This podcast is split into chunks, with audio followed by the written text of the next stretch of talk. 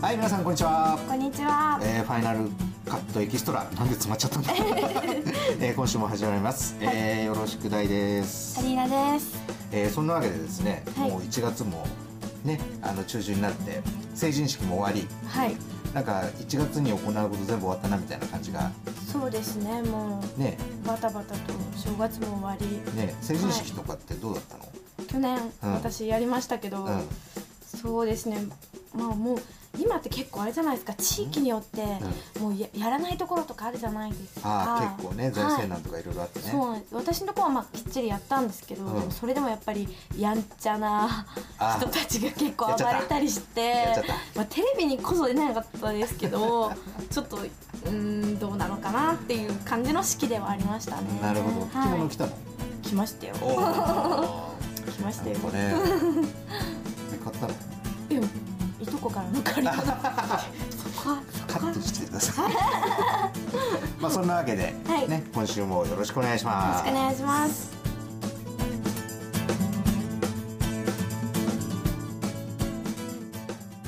「ミーツ・ザ・ファイナル・カット」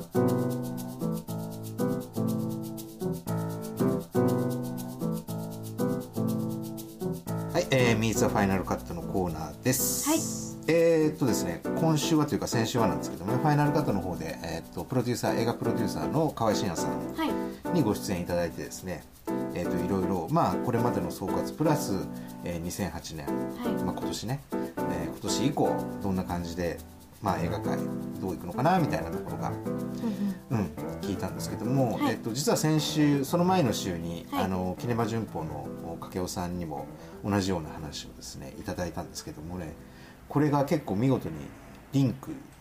してるんですよやっぱし。うんうんうんというのはあのやっぱりそのシネコンのねある程度のこうこうなんだろうなここのところずっと数年、えースクリーン数が増えて続けてきてねはいでそのおかげでヒットも出たんだけどもその弊害っていうのも顕著に見えるようになってきて。はいでうーんそろそろじゃあ来年まあ来年というか今年かはい今年も、えっと劇場数スクリーン数増えるんだけどもどうなっていくのかなっていうところとやっぱその携帯を含めてうんいろんな、あのーなんだろうなそのアウトするねあのところが増えたので、うんまあ、それに対応しつつどうやっていくのかあとははいまあその宣伝もどうしていくのかみたいなところが、うんうんどうやらやっぱ映画業界にいる人たちの共通のね課題なのかなと、あはい、ーはい思った試合ですがはいどう聞こえましたか、もうまず私が感じたことは、うんなんだろう速さっていうんですかスピード、うんまあいい意味でも悪い意味でも、うんなんかこう「はい入ってきてヒットしてはいまた次」もうどんどんいい作品悪い作品、うん悪い作品っていうまあ言葉はちょっとあれですけど、うんもう全てがもう速すぎちゃって、んスピードにもうなんかついていけないっていうかうんベルトコンベヤ式にっていうか、うどんどんどんどん映画が流れていくまあ河合さんもおっしゃってましたけど。うんなんかもう作品数が多すぎるっていうのはすごい私はなんうかん感じましたね、うんなんかはい、要するに、あのー映画全体の興行成績とかね、はいまあ配給まあ興行成績数字は出してないから分かんないんだけどまあ配収収益とかっていうのは、はいえっと、前年比、えっと、徐々に例えば98とか99とかはいいう形で推移してるわけですよ。はいでそこに単純に劇場数がうん毎年増えてるっていうことは、はいスクリーン数が増えてるっていうことは単純計算で1スクリーンあたりのはい売り上げが下がってるってことだよね、はいはい全体的な売り上げ変わらないのにそうです、公開する場所は増えてんだから、はいはいねそうすると根本的な解決はしてないわけで,、うんでしかも1劇場あたりの収益がどんどん下がっていくってことは下手したらみんな共倒れするんじゃないかみたいなねあーことになるわけじゃない。はいね、でそれでやっぱその、えっと売り上げが、えっとそんなに見込めなくなる、はいえっと作品はどんどん次の新しい作品にもう劇場側としても変えていかないと、はいあの長く我慢できないからギリギリでやってるのでね、でそういう、えっと悪いスパイラルが、まあ、顕著に見えてきたと。あうんでそうすると最初約束してた2週間とかで公開が終わってもう次の作品目新しいものに変えてーはいとりあえずその瞬間的でも一スクリーンの売り上げを上げるしかないそういうね、状態がなんかね、あのこれ映画だけじゃなくてなんか日本全体も含めてなんか他の産業も似たようなことをやってるような気がしないでもないんだけどそれはそうだと思います、 間違いないと思いまなすねんかねみんなねな日本っていう国あのそんなとこまで広がっていい んだとなんか根本的なことにこうはい手をつけると、い、ろいろ既得権益の人がね、はいい、るから手をつけなくてそのさまつ的なことだけでねこう問題を解決しようとして結局最終的にはその根本的なことを解決しないとどうにもなんなくて、はいもう一番悪い状態でこうそこに手をつけるみたいなね、もっと早く手をつけときゃねちっちゃかったのにみたいな、ああの金融ビッグバンみたいなのもそうなんだけど不良債権のね、ーはいなんかそれにねちょっと似てるような気がするよね。そうですね、うん来るとこまで来ちゃってる感じですもんね、うんもうやっぱグローバル化してないんだよねあ最終的には。どうしてもなんか一貫しかかってガーって言ったんだけどなんか結構大変みたいみたい なさやっぱみんなで集まっとこうかみたいなさ、はいはいまた就職してきちゃうみーた丸いなくさなっとけみたいなねそうそうそうそうなんあかそういう感じはあるよねだから映画界もやっぱ今年から来年っていうのはすごくはえっいと、制作する方もやっぱり配給する方もまた劇場サイドも、はいあのー非常に勝負の年になるんじゃないのかなそうですね、うん改革ですねと、うん、いやちどんらどもん改革しないとはいまずいと思うよう、んうんその辺がね、はいあのーまあ共通のなんだろうな課題といえば課題なんだけど映画のみならずでならすず、ね、うんはいちょっとそういうところをですね皆さんがね突き崩していかないとこうはついっついて、要するにもう見てる立場って消費者の立場からもう崩していくしかないね、そうですよね、うん一人一人ですよねそうそうそうまずそうはそうはいそう、そうすることによっていい作品がたくさん見られるようになるとじゃあ頑張ろ うはい頑張ろうみんなはい立ち上がってうんはいそんなわけで、そんなわけでえー、水ファイナルカットの硬いコーナーでしたはい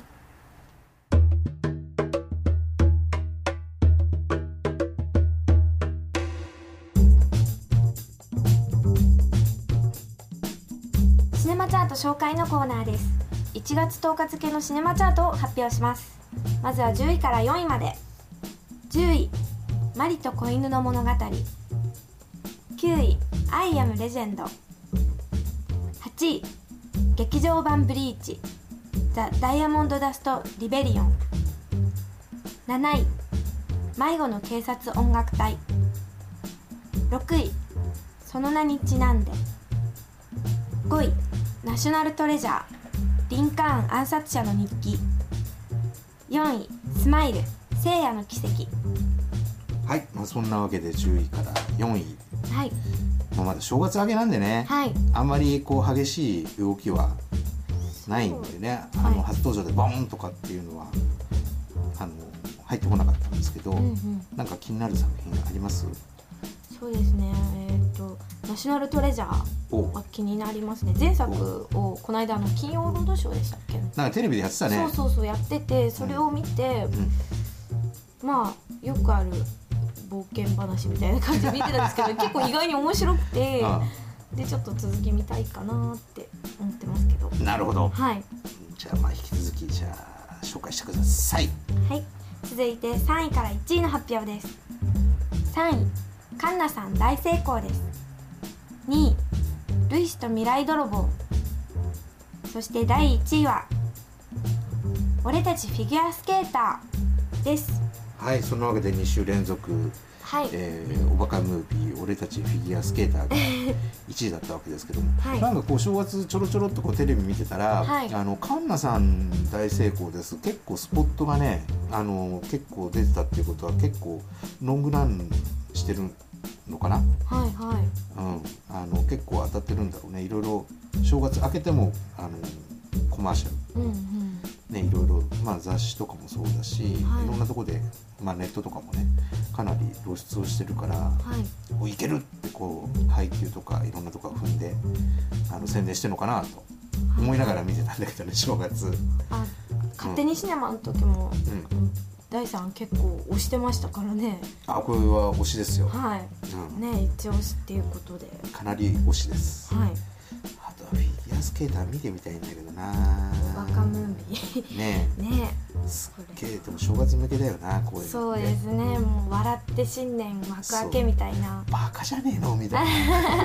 ありえねえみたいななそうそうそうそうねなかなかちょっとそういう感じで今週ははいそれほど激しい動きがなかったですがはい来週ぐらいからまたねいろいろ新作とか出てきてうん動き出すのかなと正月第2弾みたいなねはいそんなわけではいはい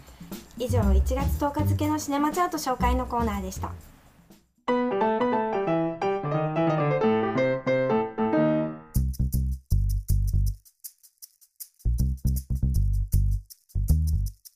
勝手にシネマのコーナーですこのコーナーは第3とアシスタントのレポーターさんが実際に映画館まで足を運んで作品を鑑賞してその場で勝手に批評してしまうという大胆なコーナーです今回紹介する作品はナショナルトレジャーリンカーン暗殺者の日記ですでは早速レポートの模様を聞いてみましょはい、たった今ナショナルトレジャーリンカーン暗殺者の日記を見終わったところなんですけれどもどうもはい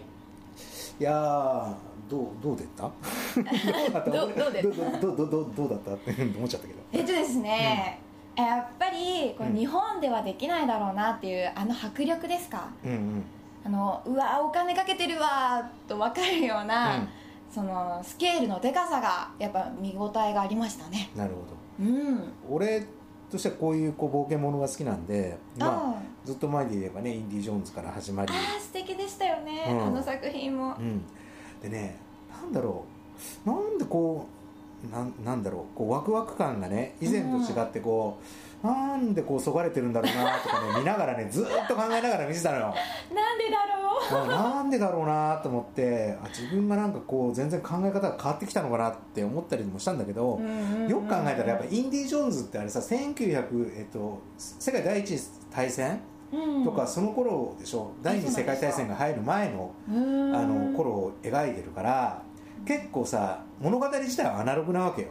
冒険するにしてもさ人力でこういろいろ突破していかなきゃいけないわけそうなんです機よね械とか何もないから、はい、ね馬に乗ったりとかしますもんねそうそうそうそうそうラクダとかでもやっぱ今のさこれってさ現代のトレジャーハンティングじゃんそうですねそうするとさなんかいろいろさこうメカニックを使ったりとかさそううんうんいろいろするわけでしょでうんこうカーチェイスとかもあるわけでしょありましたねね迫力あるそれがねどうも俺の中では消化しきれないんだなって思ったねあーすごいわかりますなんかうん現代版インディ・ジョーンズみたいな感じでしたよねだからこうさななんだろうなこう一番のクライマックスになるといきなりみんなアナログに走るわけじゃない 確かにそうですねだってこういうとこういう時のために最新機器を持ってないわけみたい なさそこで矛盾が生そうじてそしうまうそといううそうなんかねそこにねだんだんこあう途中まではこう盛り上がっていくのにだんだんなんかね、こう見ててね冷めていく自分がいるんだよねあうん、例えばこれが違った意味で「ミッションインポッシブル」だと、うん最後までまあテクノロジーを駆使してこう戦ったりするわけじゃんー、あーかっこいいんですよあねるしねそれがまた、うんでそういうところにはならないわけだよねそうまなあんです、確かにああいうところまあ言えないけども あの最後にテクノロジーを駆使しちゃうと簡単に突破できちゃうんだよねああーそうみ見せるところがなくなってしまうという、ね昔のさやっぱこういろんな埋蔵物だったりとかするから、うんうんうんうん簡単にねなんかこうなんかレントゲンとか取れたらあここに罠あるぜみたいな さ感動ねえじゃんみたいなさあるわけでしょ ありますね ね、ある種その推理戦で終わっちゃうわけだよね、うだから今のほら例えばエジプトのさまだ発掘なんてさ今いろいろやってるわけじゃないはいでもさいろんなこの辺にもしかしたらあるんじゃないかっていうところでこう金属探知機だいろんな,、うんうんなんだろう赤外線だったりとかなんかいろんなものを使って駆使して、はい何かあるらしいとかやってでもう何かあるっていうことが分かってこう掘っていったりとかするわけだよねはいだからそっちの方をさなんか結構リアリティ持って、ね、ドキュメンタリーで結構テレビでやってたりするじゃないあ年末多かったですよねねでやっぱああいうのの方がさ、うんなんかこう説得力がさ合っちゃうっていうかさ、はいはいはい、ねまあ現実ですからねそうそうあれはそうでましてやまた違った意味でこうおしあそう群馬県人知ってるかもしれないけどほらお昔さ TBS で何年かにわたってさ、はい年末に徳川埋蔵金をやってたの知らない、あ知ってます、ね、糸井さんとさ石坂浩二がさ、はい、ねで毎年毎年さこう土建屋さんに頼んでさこうショベルカーで掘って さ、ね、見つからないみたいなさああそうやりましたなんね かあの方がさこうなんか盛り上がるというかさあれ盛り上がりましたあれ結構ねバカバカしくて盛り上がるよ割とあ本当ですあなんかあるんじゃないかでもなんかこうちょっとしたものが出てきたりとかしたりさあーはいしただけでなんかさはいはいはい盛り上がったりとかね、うんうんうんうんなんかねそう映画だからねちょっと映画もこう仕掛けを考えた方がいいんじゃないのかなってそ思うっでた、すね最後までなんかもうテクノロジーを駆使してうん、うんうんやっちゃうみたいなうんうんうんうんうんそういうのがあってもいいんじゃないのかなとかなんかねそういうところがねちょっとね、個人的には思いましたなるほど、はまあでもねニコラス・ケイジも頑張ってるしうんねあの割とこう役者さんも割と俺好きな役者さんが、多かったですうか、ん、出ているのでおうまあそれはそれで、ね、楽しませていただきまし たがはいはい今回はナショナルトレジャーリンカーンアンサッショの日記をレポートしました気になった方はぜひ映画館に足を運んでみてくださいねはいそれではまた次回もお楽しみにではではバイバーイというわけでえっとナショナルトレジャーはい続編ですが行ってきましたよ俺ワンはは見てなかったんだけど、はいえはえ見ましたあのそうそういえばさっき言ってたように、ああなんかちょっとテレビでやってたなと思ってあれなんか同じステーション見たぞとか思いながら、はいはいはいうん、劇場で見てる時思い出したんだけどまあ大さんの言ってたことすごくよくわかるんですよ、うん矛盾があるみたいな、うんうんで私もまあゴロゴロ見ながら見てたんですけど、なんかそこはしょっていいのみたいなところでなんか結構簡単にその暗号っていうか簡単に解いてくれるそうね見つかっちゃってなんかゆなんかおもむろにしゃがんで雪をパッパッパって払払ったらなんかその暗号メッセージが出てきてええー、みたいあな やっぱそれはワンからそうなんだそうおな前いみんたいなだよ瞬時にさ「おもうかよ」みたいなさも うちょっとそこはなんかもう逆に楽しみちゃいましたよそこ、まあ、そこはそれでねすごいんだよだってこれからさやっぱす,、なんかすごいお宝をね見つけに行くっていうのに、何にも持たないで行くん だよおいおいさっきまで持ってたのは どうどうしちゃったんだよみたいなさわかりますわかりますあんなにすげえ機器持ってたじゃんみた いな急にこうアナログになっちゃうんですよねなんかさ赤外線を駆使してたりとかさいろんなことをしてたのに、いざこれからそこに潜り込んでいくぞって言った時には手探りなんだよそうなんですよ ね探知機も何もび出ずっくりすんだよなあれ手で掘るはもう泥だらけになるわですごいんですからあれはすごいぜだって本当にこれから地下潜っていくっていうのにさなんかこうライト一つ持ってってかないのかなみたいなさ大丈夫かよってそりゃそんなに偉い目に遭うだろうみたいなさでうわーだってなんか崖から落ちそうになってみたりとかねうあのかなりね、はいえっとお手頃なあの娯楽作品ですね、はいうん、あのそこさ えそこさえ気にならなければえっと 見てられる作品です親子で行くのとかいいと思いますけどね、私は子供あれは向けにねやっぱ映画館でね、声を出しちゃいけないっていう作品じゃないねあもうバリバリボリボリ食っ てポップコーン投げてイエーイみたいなそうそうそうそうそうはいそんなはい感じが似合う作品だったかなうこんこまで言い切っちゃうと、はい、いやいやそれ楽しめんじゃんまあそうですねそれはそれでいや楽しいようんバカにしてるような気がいしやなわいかんでもないそれもまたそういう方の作品だっていいわけだからさまあそこはそこでジャンルがあるわけですそうねそうそうそうそはういそうそうそうそんな感じではい以上勝手にシネマのコーナーでした